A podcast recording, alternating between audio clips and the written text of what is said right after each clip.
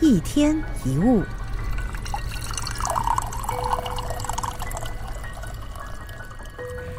一个人不喜欢吃榴莲，如果你硬要他吃，他可以勉强的吃，但也不会因为愿意吃而变得喜欢榴莲。这就是所谓的喜好。当喜好已经形成，就很难去改变。每一个人都有自己的思考逻辑、自己的价值观，但也有自己的喜爱跟偏好。因此，对于生活周遭所发生的任何事，看在眼里，一定都会有一些自己的想法。不管你承不承认。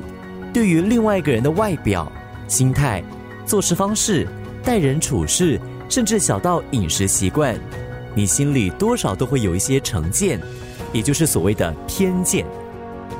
有偏见没有错，因为没有一个人能够做到真正的公平公正。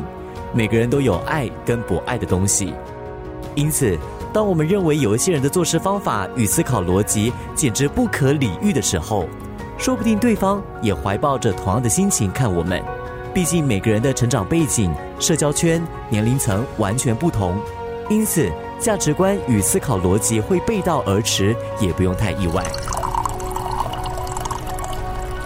既然明白了每个人都有自己的价值观和喜好，当有人质疑我们的做法、反对我们的想法，甚至讨厌我们这个人，我们也要学会最终对这些冲突释怀。